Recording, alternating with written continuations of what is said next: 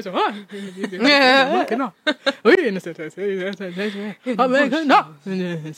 That's good. Why don't we just keep that in?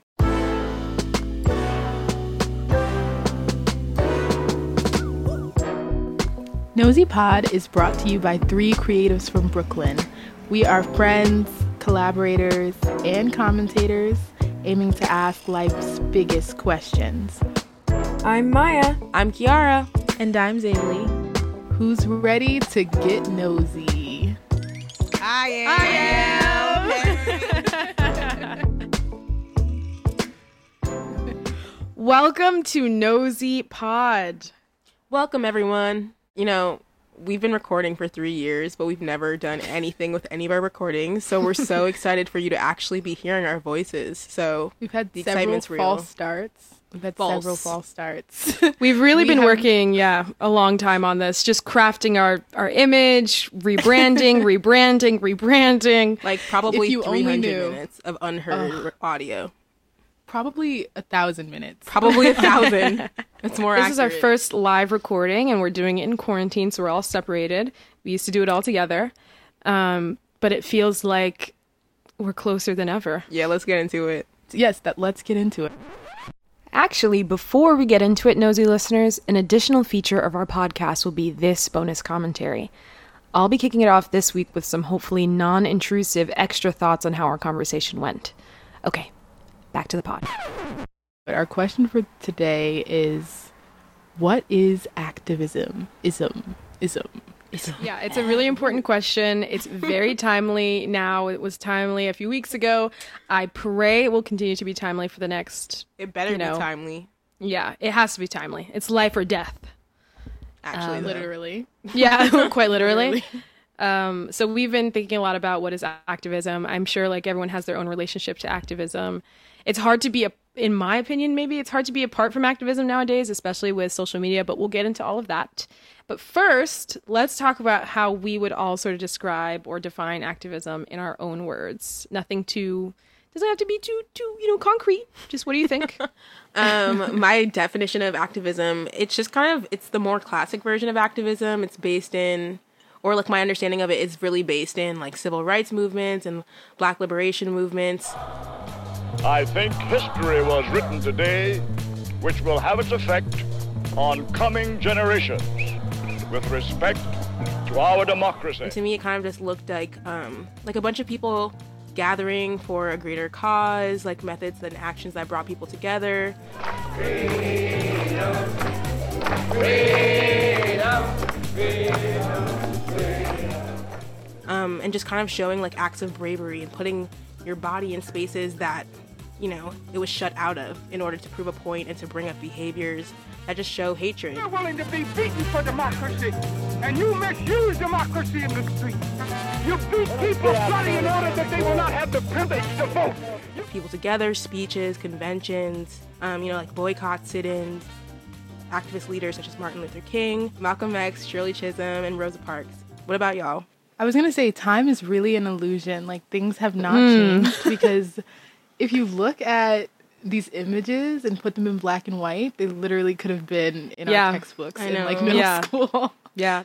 My definition of activism is like it's just about fighting against the powers that be, which I feel like is a very hippy dippy sort of more seven not seven I don't know anything about the seventies, but I'm just gonna say seventies. Um I got a Silver Star, Purple Heart, Army Commendation Medal, eight Air Medals, National Defense, and the rest of this garbage. It doesn't mean a thing. raging against systems and yeah, raging against the man and systems that try to yeah, the man. The man, yep.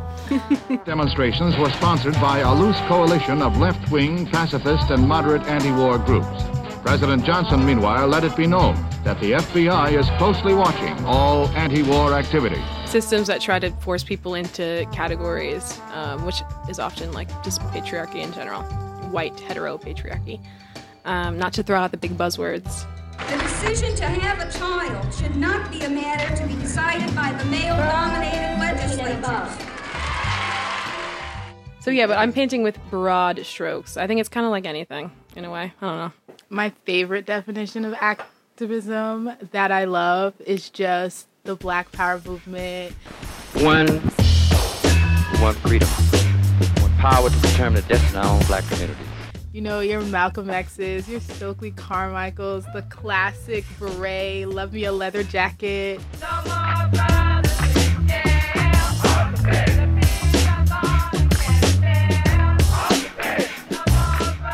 Ugh, we stand. I love the idea that like these people were wanting control. They were mm-hmm. all about self-determination. They wanted control of their institutions. They wanted control of their politicians. We should control the politics and the politicians in the community where we live. We should control the businesses and create employment opportunities for ourselves.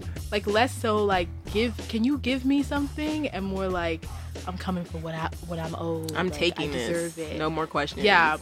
It gives me life. I feel like that's missing. I was going to say that something I've noticed recently is we're talking, I think, and it's just because people are, you know, burning down Targets and burning down Walmarts and whatever. You know, no one ever Which missed a Target. yeah, which we stand. No one's ever missed a Target. There's always another one at least 30 minutes away, so it's fine. Yeah. Um, so this won't be the first time we mention Target. We kind of start running with this example because we couldn't think of other brands. Also, it did get funny after a while, but we do know other brands are guilty, and we do not hold a vendetta against Target, just to be clear. And I so I think that conversation is definitely coming up a lot more. Just what are we are we still down with, you know, breaking shit for lack of a better term? Are we still and which I am. Are you guys? Yeah, no, no. Okay, I mean. I'm saying like go off. Like do what No, you need yeah. to do at this point because Right. I was gonna say I'm not gonna do it myself. but Yeah. Go off. yes, Me yes. too. You will True, not see me out here true. burning a target, but I will be on my Instagram saying go off. Burn the targets. Um, burn the targets. Right, my Instagram will say, "Go off, sis." like, eat the rich, but like Uh-huh. in my house, I'm like watching Avatar. so accurate. But I mean, like, yeah, that's how I think that like activism can still look really similar, right? It's like when we see the Time magazine, when we're seeing like these like militant expressions, or like when we're seeing violence go on because it's been happening so long. That's how it still looks really similar. Another way that these times are kind of I mean, time is an illusion. Things were always the same. We're in this time we're called mm-hmm. America. Mm. But a lot of first of all, mm-hmm. Conspiracy theories have been invading my networks.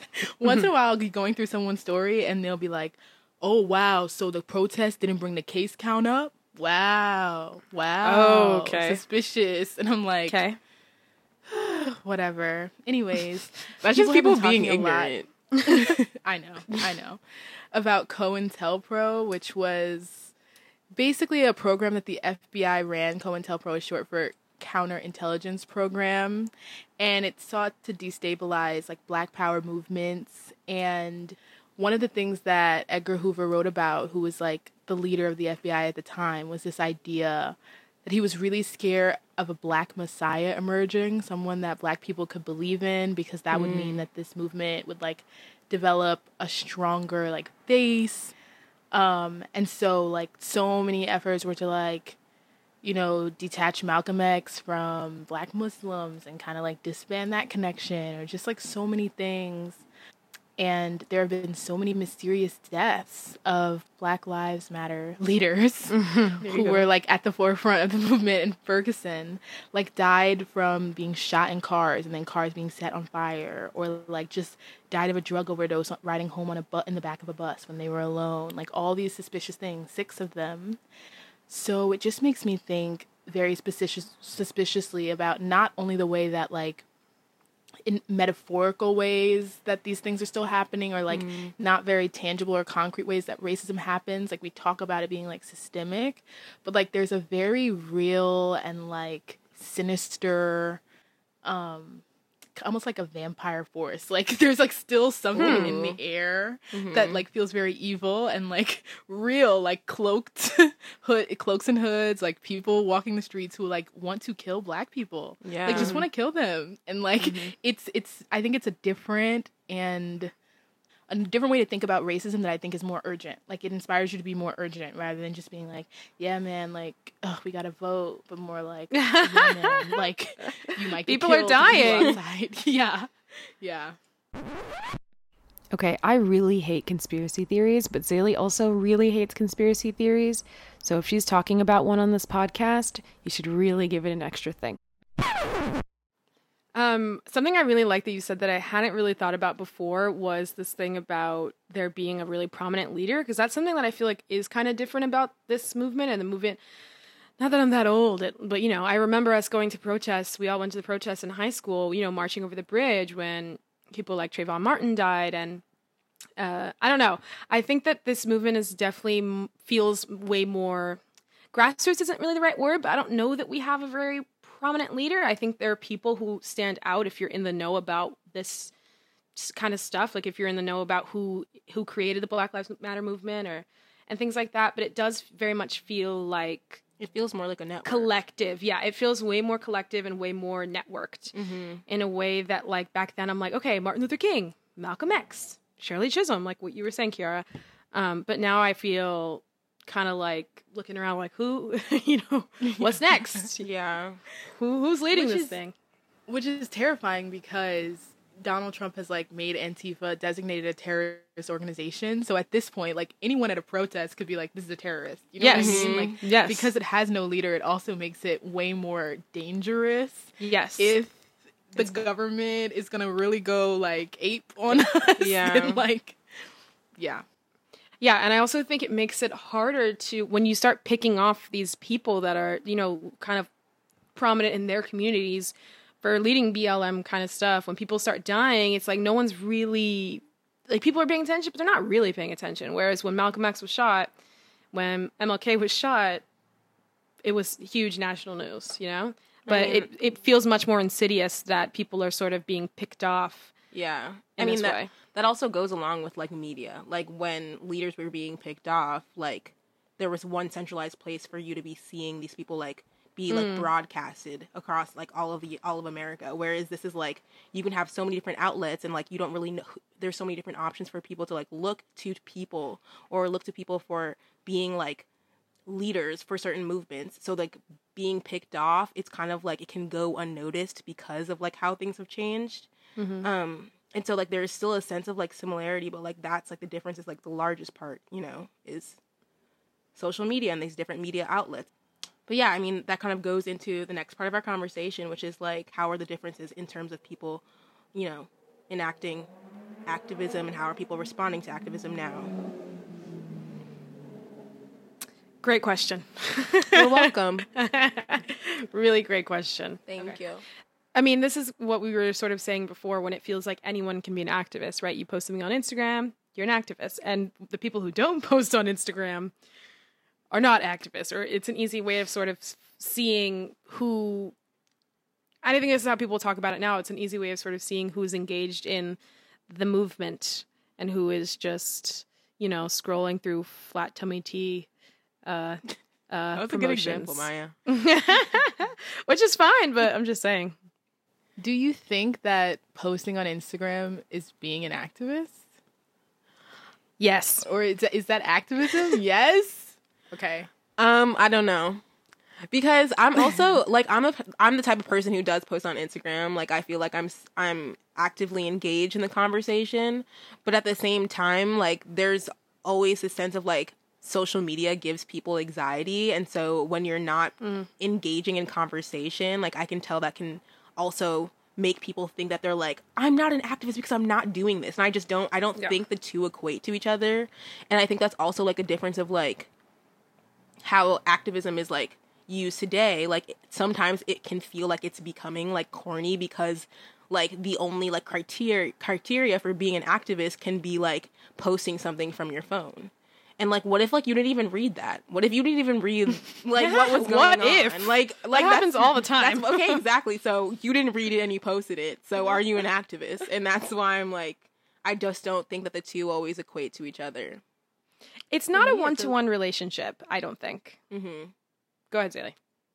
I think that the stakes are just too low for it to feel like activism. I think posting on your Instagram feed is just posting things. It's like your Instagram. Obviously, you get to post what you want. You're sharing things that you like. Ooh, good read. Oh, oh yeah, call your elected official. That's good today. But there's no stakes. Activism has to be like a real sacrifice. It like feels real to you. It feels real to the people around you. There is just no such thing as like I feel like Instagram is just an extension of thought and like you can't just think activist things. You have to live activist things. I mean, yeah, I, I agree completely. Um, but I just wanted to kind of add on to that and saying that like it doesn't feel like there's anything at stake because also with social media and with being online, like people are able to choose what they want to see and like Mhm.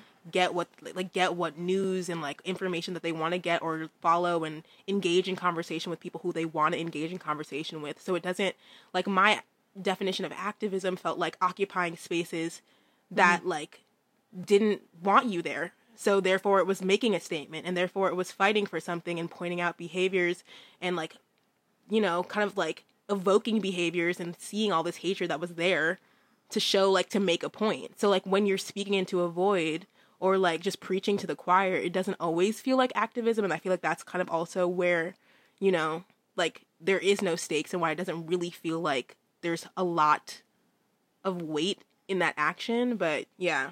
Yeah, I mean, I, kind of agree. I know I said very vehemently in the beginning, yes, I thought activism was Instagram, but I don't. And I don't think it's a one to one relationship because you're right, there are no stakes. And I think that, yeah, you're not really giving up much for posting, right? Like you don't make room for anything in your life. You don't, there's, there's no sacrifice. There's no, um, I don't know, and I, but I but I do think that I've learned a lot from Instagram, and I know that's maybe a weird thing to say, just because so many people engage with it in different ways, and it's hard to pinpoint. It's hard to generalize and make one statement.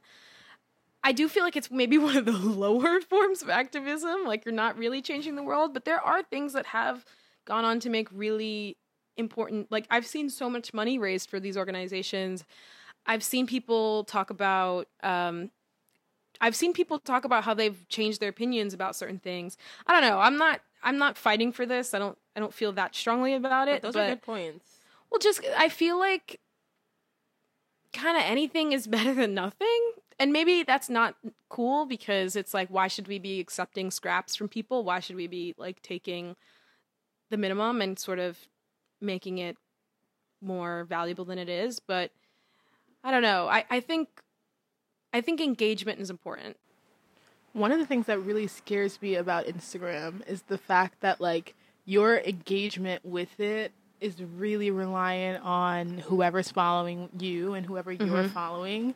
Like whoever whatever your explore page showed you. It's all an algorithm. I for the first time was like exposed to um kind of like a lot of Marxist, a lot of socialist Instagram was like Woo! coming up for me, and I was like, Interesting. and I was like, okay, this is like different from my normal like explore or feed or just like things that are being brought up to me, and it, you know, it like forces you to think differently, and you're like having different, just different things are coming up. But I hate that there's like, I mean, obviously there's a group think going on on Instagram, like Mhm. your feed what your in, ac- even activism looks like is completely different than like someone's feed in like Florida, like what they're seeing on Mhm. there. It's just super confusing that like Mhm. what you think is so dependent on the conversations that you're having, or even what you think is important, what's coming up for you. It's just terrifying. It's terrifying that we're all in like our own algorithmic like Yeah. traps. Bubbles. Scary. Sometimes I feel like my Instagram like makes me think that progress is happening. Do you know what I mean? Like Oh, because Kiara. it can show me like what's happening and this is such a like No, so true. pessimistic point of view, but like just as that like exactly what you're saying, like someone in Florida, like their version of progress could be like really happening right now, and my version could They're also popping be off. happening at the same time. But like, is that just an algorithm? Probably, Probably. potentially a part of it. Yes, you know. I feel like it takes away from the movement. Like you were saying, why this movement has no head.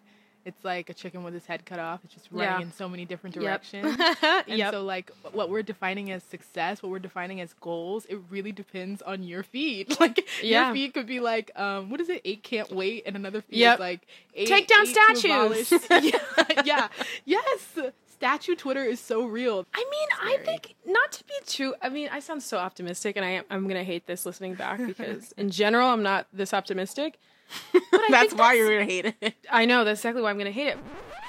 I do hate how optimistic I sounded, but I think that's kind of interesting. Like, I think that's maybe Oh, yeah. worth something. I don't know. Just the idea that there's so many.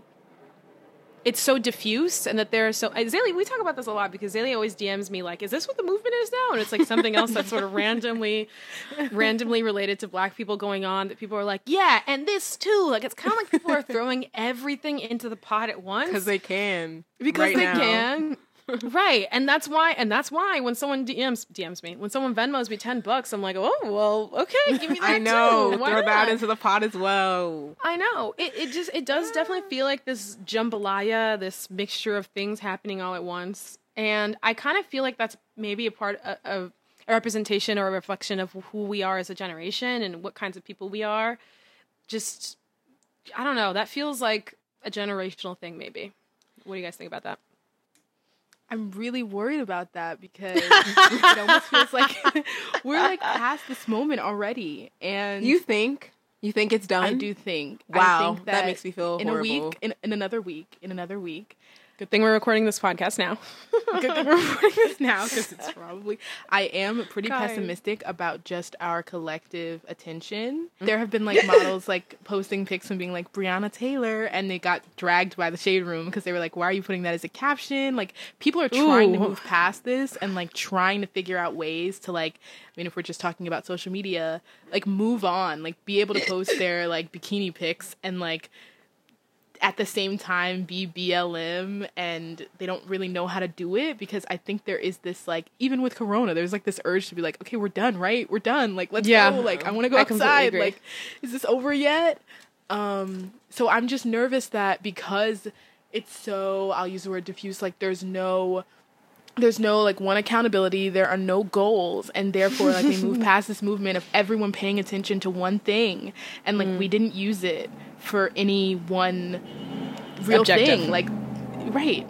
I don't want to blame blm or or like even chastise us for like we shouldn't have to figure out what our objectives are. White people should be like figuring out what to do. But but damn like I that was just- an opportunity. Okay, I'm gonna go back and not like be more optimistic this time because even though we're saying that like there's not a head, there's not like this central like figure that we're looking to, like the Black Lives Matter and like that entire organization and that entire group of people, like the fact that that has like that is now a political like it shouldn't be a political stance, but now that is like a political conversation, like I think like that group of people like that is like a head do you know what i mean? Like that is like the movement that we know Oh, to I be see. true. So i think it's like kind of like we can't completely say that there isn't one movement happening because we all know black lives matter. We all know that organization and there's a ton of different activists that are happening in different parts of the country. And i think that it's also really hard to be like it's just it's activism right now. The conversation is so for me it's so also tangled with coronavirus. I know. and the fact that like everyone is an activist because of social media is also because of coronavirus.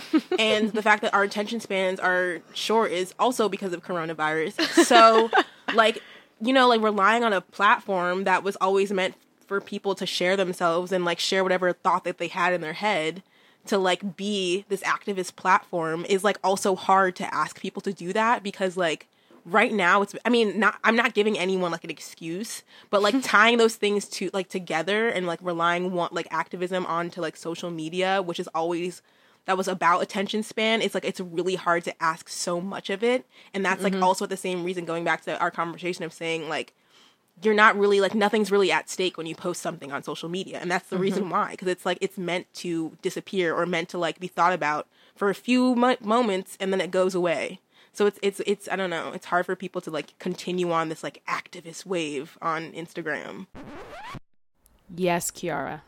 Yes, yes, yes, yes to everything you're saying. Amazing. Amazing. Yeah, I think the idea of, and this is something that we were talking about previously, but the idea of activism as a trend is obviously something that comes up a lot with social media.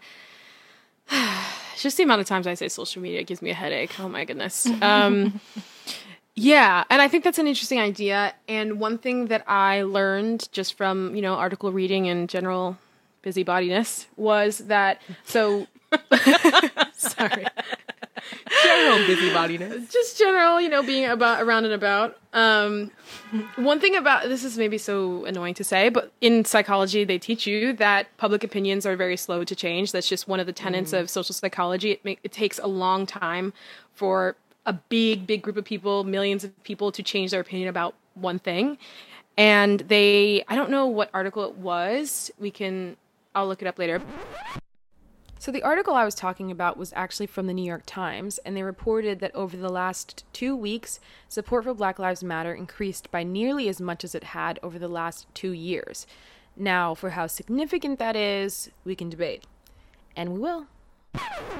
They tracked just people's opinions of Black Lives Matter over the past few years, and it's actually advanced so much. Um, meaning that more and more people are supporting Black Lives Matter, which I know can again seem like a little bit of a crumb because, like, what does that mean? Um, but I do think it's kind of important just because I remember five years ago, again, we were protesting in high school when more Black people were being killed. That was kind of a, a big deal. I remember that people, a lot of people were reluctant to say, not my community necessarily, but a lot of people were reluctant to say Black Lives Matter, and that felt like a like a little bit more taboo than it feels now. So it's just interesting to note that something is happening. Like I don't know what's happening really. It's like you stick, you know, you lick your finger, you see which way the wind's blowing. I don't know, but something's happening, uh, and that at least is a little bit encouraging to me. So I don't know. I'm really nervous that because it's a trend, which is obviously changing hearts and minds, uh, it doesn't really have any like meaning. Like it becomes like Pride, you know, 20 years later, which is just like Crate and Barrel celebrates Pride. Like Geico celebrates Corporate. Pride. yeah, it's like Facebook has a theme. You could change your profile picture to the theme. Yeah, but what does that mean? I mean, what does it mean for Target employees? They didn't do this, but it'd be cool. We were hating on Target. employees- what if Target sponsor us. We're This is like constructive wearing, um, criticism. wearing a Black Lives Matter T-shirts at Target. It, I, I think it just becomes make me like feel uh, uncomfortable. I don't know why, but it would. it would be so uncomfortable. It's like, what does it mean for Black Lives Matter to be a trend? It, it just no longer means anything. It doesn't mean That- anything. I think that's really interesting because that kind of goes back to my original sort of definition of what it is, to, what activism is, which is like raging against a machine, right? Raging a machine, Jesus, raging against the man, whatever. um, and there's like an inherent dissent, I think is the word when you like fight against something. Yeah, I think it's dissent. Like there's an inherent, inherent dissent to it. So I feel like what you're sort of speaking to is like what happens when that that fight even though right like saying black lives matter how big of a fight that is i don't know but like when that fight has been won and like then it becomes it trickles down to being like made corporate and uh, made much cornier and then it becomes you know like a banner it becomes a logo it becomes all of these other things i don't necessarily know I mean, while I do think that's unfortunate that that's the way things are going, I don't know what the other option would be. Like, would that still be the stri- the fight to struggle against saying Black Lives Matter? What do you think? Well, first of all, I wouldn't think that. I don't think that, you know, big institutions saying Black Lives Matter means that Black Lives Matter has won. I just think it mm-hmm. means that they've co opted it in mm. order to, like, make things easier for them. Like, it's like, oh, okay, mm-hmm. this is the way that the country's going. Like, okay, yeah, we can put a banner up, like, Black Lives Matter. Mm-hmm. And now y'all don't have to boycott us. Mm-hmm. Um, and I think that's I think it's just a bad thing. I think it does. Interesting. Black Lives Matter has to be something that, like you said, rages against the man. And first of all, I think that there's something like because Black Lives Matter doesn't have very many defined policy objectives, then like from the outset, it kind of makes sense that within five years you can get so much of the country to be like, okay, Black Lives Matter because there's nothing. What? Okay, okay. Now you've literally said Black Lives Matter. That's like saying bees matter. Like you could literally say My that about God, anything. Zaylee. Yeah, like damn. And there's Really? uh, look, look.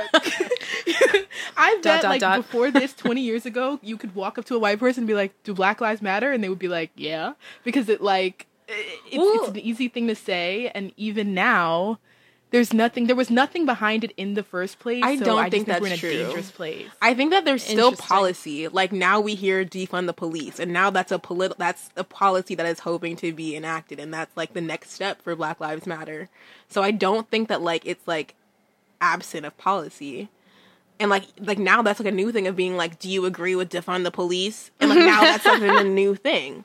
But um, I'm glad that's happened, and I think that that's that was birthed out of this idea, like, oh, like everyone is agreeing with us. Like, Mm-hmm. we need to take this a step further. You know what I mean? Like, I think that's how movements evolve. I think that if it was just Black Lives Matter alone, that was always going to end in, Yeah. okay, like Black No. Lives Matter. That's Facts. cute. And notice how defund the police. That might take us another 25 years. But I think people like, hell no. no, exactly, exactly. But I think that like what you were just go like going back to your point of talking about like pride and like adopting like basically aesthetic to show that you like are having some sort of conversation or acknowledging some sort of like social activist movement. I think that like the one thing that is that might be different is that with pride, I mean like queer people talk about this all the time is like stop commercializing my life and actually like do something. Thank you. Mm-hmm. And I think that like that sentiment is also still really really here with Black Lives Matter movement and I mm-hmm. think that people are definitely like okay like yay thank you. Actually not thank you for posting that black square. Like thank you for showing that you're like participating. But at the same time like at, like i know like with starbucks like they didn't want people to wear black lives matter like merchant not merchandise T-shirts. t-shirts merchandise.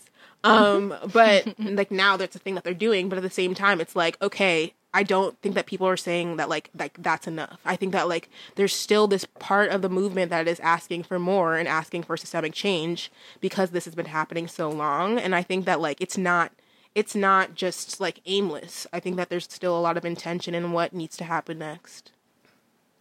One of the things that I think about a lot is this interview that this guy named H. Rap Brown did, where he talked about the idea that marginalized groups are always going to be allowed um, just movements that, or, or just like expressions that are cultural because they don't they are not a threat to institutions in power. And like political movements will always be stifled because they're they're always a threat. And i think that the danger in like these big institutions or like people beginning to say like yes black lives matter is that they are making it something that feels cultural that they've like turned it into a cultural thing of being like hashtag black lives matter. Like it is not it is no longer what would target have to do with black lives matter? They're not the police. Like they don't have anything to do with defunding the police. Like you can tell that it's become cultural because it mm-hmm. like it's just virtue signaling. It's like mm-hmm. young people of color can shop here. Like we're opening our doors to you rather than target being like the the natural reaction to a political movement would be we're donating 100 million dollars to Black Lives Matter to help you do X, Y, and Z. And it's funny that we keep using Target example because they haven't know. done this. I don't know why. I know hiring lots of black people too We are so sorry, Target. So, because we love this Target example, I did a little research to see how they've responded to the Black Lives Matter movement, and they've donated 10 million plus ongoing resources for social justice. That sounds like a lot of money, and it is to me. But after doing some remedial math that I hope is correct, I found that's only 0.05% of their $18.4 billion income just from 2019 alone, and they're worth way more than that. Um, so I just wanted to make sure we were all on the same page about what Target is doing for BLM. But Twitter has. Twitter is like a Black Lives Matter, right? And so is uh Yeah. what's that ice cream company? We should be using that. Ben and Jerry's. oh yes defund the Please police sponsor us. Ben and Jerry's. I think the Justice remixed ice cream is so Oh, good. that's what it's called So I said good. defund the police ice cream. I mean, cream they probably have something like that, but that that ice cream is delicious. That's a perfect example of this being becoming a cultural movement. It's like Ben and Jerry's. Ben and Jerry's. like, like what are y'all doing? Ben just and Jerry? Like, can y'all do you can you take the police out of the streets? Oh, okay. oh I feel like what we're doing is kind or what what it seems to me is kind of a maybe a critique on capitalism. Kind of is threaded through this whole conversation on like what corporations do to people and how they. I don't know. I don't know. I don't know anything really about that conversation, so I can't really engage. Although I do believe capitalism is evil. As you know, we have um we I think that like capitalism is I mean it's also in our social media. It's like built into Mhm. the just the way it is. Like you post something, you get the likes, and then you keep getting more likes, and then you like build more, and then you like that's capital. That's I wish like, everyone could see Laylee's face right now. That was hilarious. and then you get more likes, and then you become famous on Instagram, and then you advertise. that is like yes, capitalism. So big, Right. so huge. the elephant in the room. the elephant in the room. If I was a company or a celebrity right now, I would literally be terrified. Because they are terrified. It's they are no, they're terrified. If I was really, really Caucasian and had never spoken about anything like this, or even really. thought about anything like this, I mean, and it's interesting because some of the biggest, like Kylie, mm-hmm. Kylie has really like taken this on. Like, sign Has she? for Breonna Taylor before you buy. I mean, It, her Instagram looks regular. her Instagram does look re- regular, but she has been posting on her story about BLM. She's like, sign this petition for Breonna Taylor. Black Trans Lives Matter.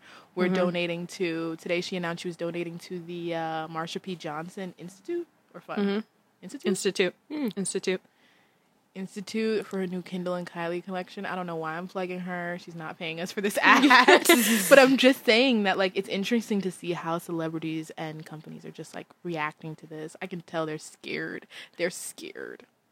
Yeah, I was just thinking that because there's already a how do you say? There's already just this sheen of like disingenuousness that we give to celebrities, which I think is kind of not problematic, but I feel like I'm on maybe more team ce- celebrity more often than not, just because you know one day I will be one. So I'm trying to protect my people. Yes. Um, I'm putting that into the air. My people, But I just think that yeah, let me stop. They don't they don't claim me. they do not claim me. But I do think like it's ha- it's really hard for us to see a celebrity and believe that what they're doing is genuine. In general, I think like there are very few celebrities that we see who do good things and we're like, yes, um, Beyonce, yes, um, I don't know, Janet Mock. Just I'm thinking of peop cool people. Um, we see them and we're like, okay, we're going to take your word for it. Like when you're donating this money, I'm going to believe you at your word that it's for a good reason and you want to do it out of the kindness of your own heart. But I don't think we extend a lot of that courtesy to other celebrities. Is that a big problem in the world? No, lots of other things going on. um, but I'm just saying that to say that yes, Zaylee, if I was a celebrity right now, I'd be shaking in my boots, quaking. It is hard. It's hard to like come off authentically and like Yes. there are a lot of wrong ways to do it. People have been mm-hmm. gone viral doing it wrong. doing it wrong. I mean you want to say something, but like so much of it comes out wrong. All we do is Kiara and laugh. I just don't. Right. It doesn't have to come out wrong if you just give your money or to step down in certain places. That's the part where I'm like, it comes out wrong when it feels so performative. When you have to mm-hmm. turn on your acting skills and show that you care is when it like that's when you I feel wronged. But like mm-hmm. if you come on Instagram and you're like, you know what? Like, I definitely understand what everyone's saying. I have a lot of learning to do, and I'm about to donate a million dollars to this and this and this and this. I'm about to step down here and here and here. Like, just like with, you know, like the co founder of Reddit, like Serena Williams' husband, and like, um, with, I mean, yeah, I was gonna bring Bon Appetit into this, but that's a different case. He just caught Nope. being Nope. racist. But just in circumstances where people are like, I should not, like, I don't need to be in this role, and I was in this role because I was afforded these opportunities and because I have privilege, and that's a way how you feel. Like that's simply how you feel genuine to me. But when you're having campaigns of being like, I am responsible in black and white, then I'm not gonna respect you, and then I also feel like you were like you never had any intention of like actually trying to sit down to fix something that we all clearly have to do right now because that's what's going on. Speaking of that video, let's just play it for them cuz that was hilarious. I take responsibility. I take responsibility. I take responsibility. I take responsibility for every unchecked moment. For every time it was easier to ignore than to call it out for what it was. Every not so funny joke,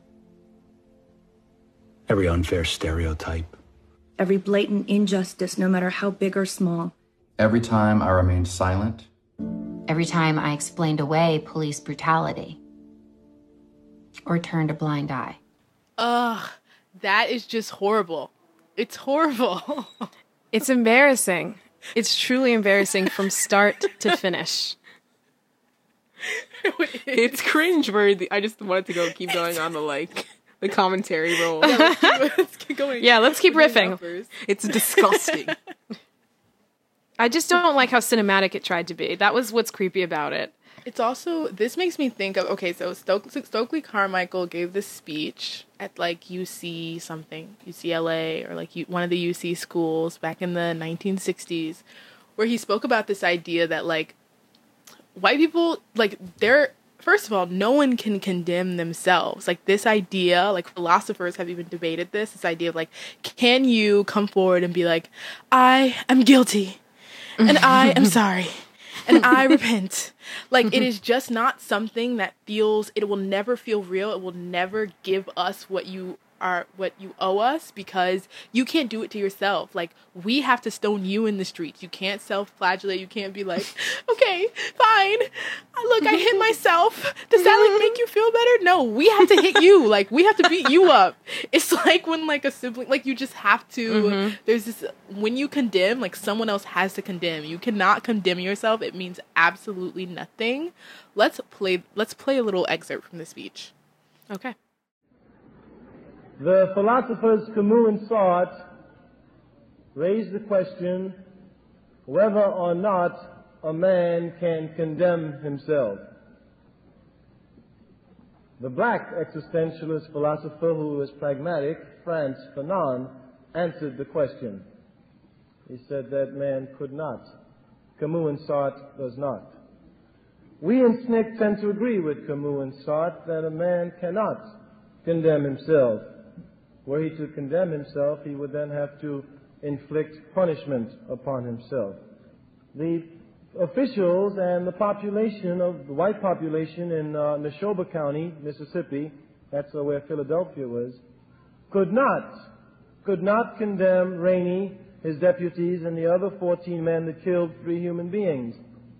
They could not because they elected Mr. Rainey to do precisely what he did, and that for them to condemn him will be for them to condemn themselves. In a much larger view, SNCC says that white America cannot condemn herself. And since we are liberal, we have done it. You stand condemned. So basically what he what he argues is that it's like up to black people to come together and like decide what we are demanding from white people.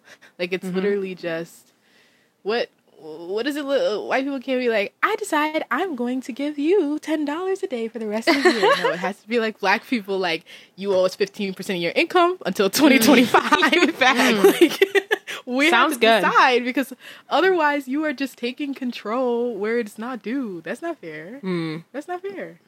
Yeah, and there definitely is something about them being able to decide how how and what retribution looks like and and um yeah, and it, it is very much indicative of, of, a population that is just so unused to being told what to do, so unused to being dragged onto boats and made to till fields and fucking be murdered by, excuse me, be murdered by, you know, policemen and all kinds of, of the atrocities that we face daily.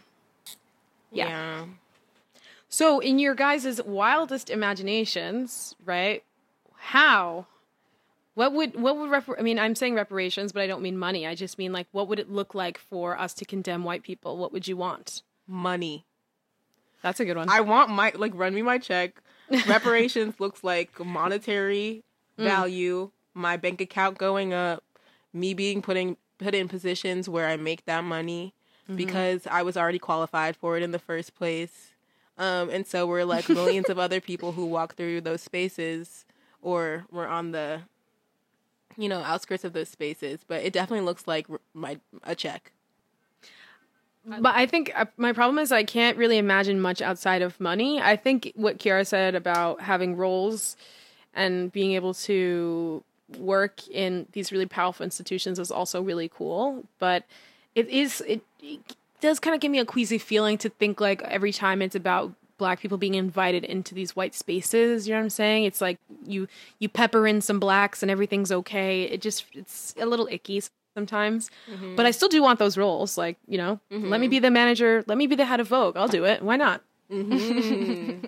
Why not? It's also like there is no price. Like there's no mm. price mm. to these black lives and I think that even if they were to say everyone with, you know, black on your even everyone who doesn't have white on their certificate, we're giving you $20,000 a year for the next 10 years. Yeah. There first of all racism would still exist.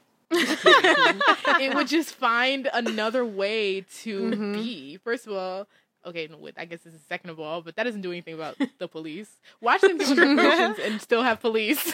like, but we asked for police. They're like, okay, no, they're just the we'll just make more black police. it's gonna be the yeah, yeah, exactly. Uh, like, bruh, racism would still exist. They would build their own institutions, and it would still be steeped in like racism. Like. It would just it's so it's so insidious, it's so crazy to think about, but like racism is this thing that is always in history. It will appear, it will continue to appear. It's like a shape shapeshifter. I've been watching a lot of Avatar obviously, so uh-huh. it's just like it's like Avatar. Like it just exists forever. It reincarnates. It like it's not going away and I don't think more capitalism is going to make it go away. You're you're right because I mean even if you do get money and you know sprinkling in some brown people into places, um, you know, it, it, still can look like and feel like tokenism. It still mm-hmm. can be racialized. You're, you're for you to be there is still always going to be doubted because it's going to be racialized, and you're not going to feel like you, or people are just not going to feel like you deserve that spot even though you are still again qual- more qualified than they ever were it's still going to be racialized um um i think what yeah, I think that's ladies' wonderful points. I think what people need to reckon with, what maybe white people need to reckon with the most, because it seems like at least among the three of us, we're like in agreement. Is is this is all like any form of reparation right now is going to be a band aid on a bullet hole, and to put a price on the way that racism has affected my life for the past 20 years like even if even if a world existed where tomorrow racism was gone? Like what about those past 20 years? What what can you come up with to fix the past 22 years of suffering and of of, you know, just the ways that racism has affected there's just no number, there's no price like what Zaylee is saying. Okay, I do want money though. I hope that's clear. I always I always want money. And people need to reckon with that idea. And like that's why when we hear a white apology of like i'm so guilty what? It's like bro you you don't even know they don't even know the the the size of the problem they're dealing with. Like you just don't even know the scope. It's beyond your imagination. And that's ironic ironic because they made the problem. To go back to your question if you if i had to imagine like what i want from white people it's just like to leave us alone. and like you said, white people do not know white people cannot do anything for us because they don't like you said they don't know the size of the problem. You know nothing about being black in America. You literally don't know the first thing. You do not know the first thing. You don't know that many black people. You well, even if you do know a black person, I promise you they have shared 5% of themselves with you. Like they do not share everything with mm. you because they are protecting themselves. I don't know one black person who like has really like given a white person like a hundred and thousand percent like this is who I am. Hell no. You're not gonna know. You're just not gonna know what we're going home to. You're not gonna know about our families, our family history. You don't know and you never will know. And I'm totally okay with that. So what I ask for it's just like stay out of my way. Leave me alone. Stop killing us get out of our neighborhoods, stop gentrifying our neighborhoods. Like, I feel like allow for black nation building. Like, y'all got to build your nation. You got to build your institutions. You got to build your connection, your nepotism, bloodlines, your friendships, your picket fences, your second home, your third home. Like, so leave us alone. Leave us alone. Like, take your police force and go and go. Like, I'm so tired. At this point, I'm so, at this point, at mm. this point, I'm so tired of Caucasians. I really am. I really am. they can do no good. Like I just think they mess every single thing up. every single thing.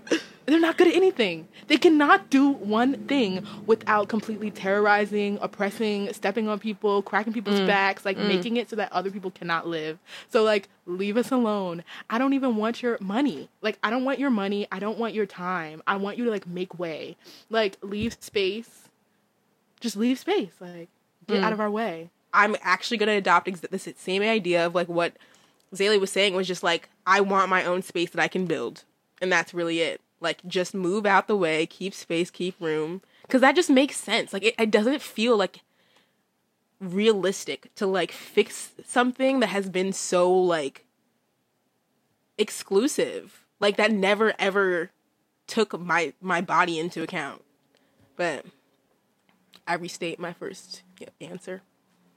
I think you guys have really great answers. Um, I don't know what I would want in in the form of reparations. I think what you said of like get out of my way is really great because I do feel like there's so many people, black people, who deserve just a, a period. Black people deserve so much, but I think there's so many black people, you know, like ourselves, who are just so talented and so powerful and so amazing and wonderful, and could just kick ass if we had if if things were different and if like the society was set up so that three people well you first of all thousands of podcasts going on right now okay? A lot of them are probably bad. This one i think is pretty good. Right. Um I think so and if the world was set up in a different way so that we could succeed more easily like that would just change everything. So that black people could succeed more easily so that black women could succeed more easily. Mwah.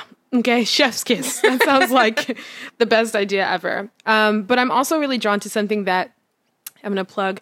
I tweeted about and I posted on my Instagram because I love social media, as as I hope you've gotten figured out by now. Um, where I think that I don't know what reparations would look like, but I do think that protecting the Black imagination is the best thing that we can do, because I think there's a lots of critiques, especially from people who are a not I'm not even gonna say a from people who are out of the know. Um, and they don't really know like what does defunding the police mean? What do you mean no police? Like they can't even wrap their minds around it. But I don't think that's the point. and I don't think the point is to be critiquing ideas that black people put forward, but rather that the act of making space for something you do not know the shape of is really powerful and it's life saving. It really is life saving for us to be imagining what life could look like without white foots on our necks. And I think we should always, always, always prioritize that in whatever we do. Period. That was beautifully said, Maya. Thank you. Knowsy Pod is a product of Knowsy Media and was mixed, edited, produced, and creatively directed by members of our own team. Our theme song is Soul Jazz Legacy, produced by Signy. Special thanks to the UC Berkeley Archives, the U.S. National Archives, the New York Times, Democracy Now!, NBC, and the International Slavery Museum in Liverpool. Subscribe to Knowsy Pod wherever you get your podcasts and tune in on Sundays for our Knowsy Reads. And if you have some strong opinions, a question you want answered, or want to leave some feedback, leave an Apple Podcast review, send us a DM, or just stay mad. you can find us being our usual nosy selves at instagram.com slash knowsypod. That's K-N-O-W-S-Y pod. Until next time, stay nosy.